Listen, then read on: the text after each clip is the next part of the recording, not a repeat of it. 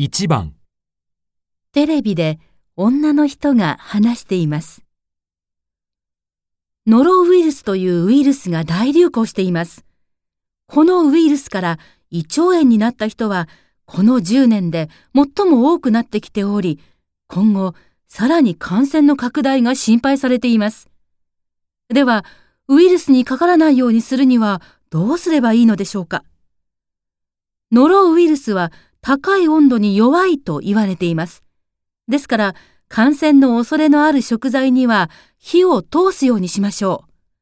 また、使った調理器具も熱湯で消毒しておくといいでしょう。その他にも、病気の人が使ったタオルなどをよく洗って乾燥させたり、アイロンをかけることも有効な手段です。忘れてはいけないのが手洗いです。ウイルスはアルコール消毒では死なないそうですから、しっかり石鹸で洗うといいでしょう。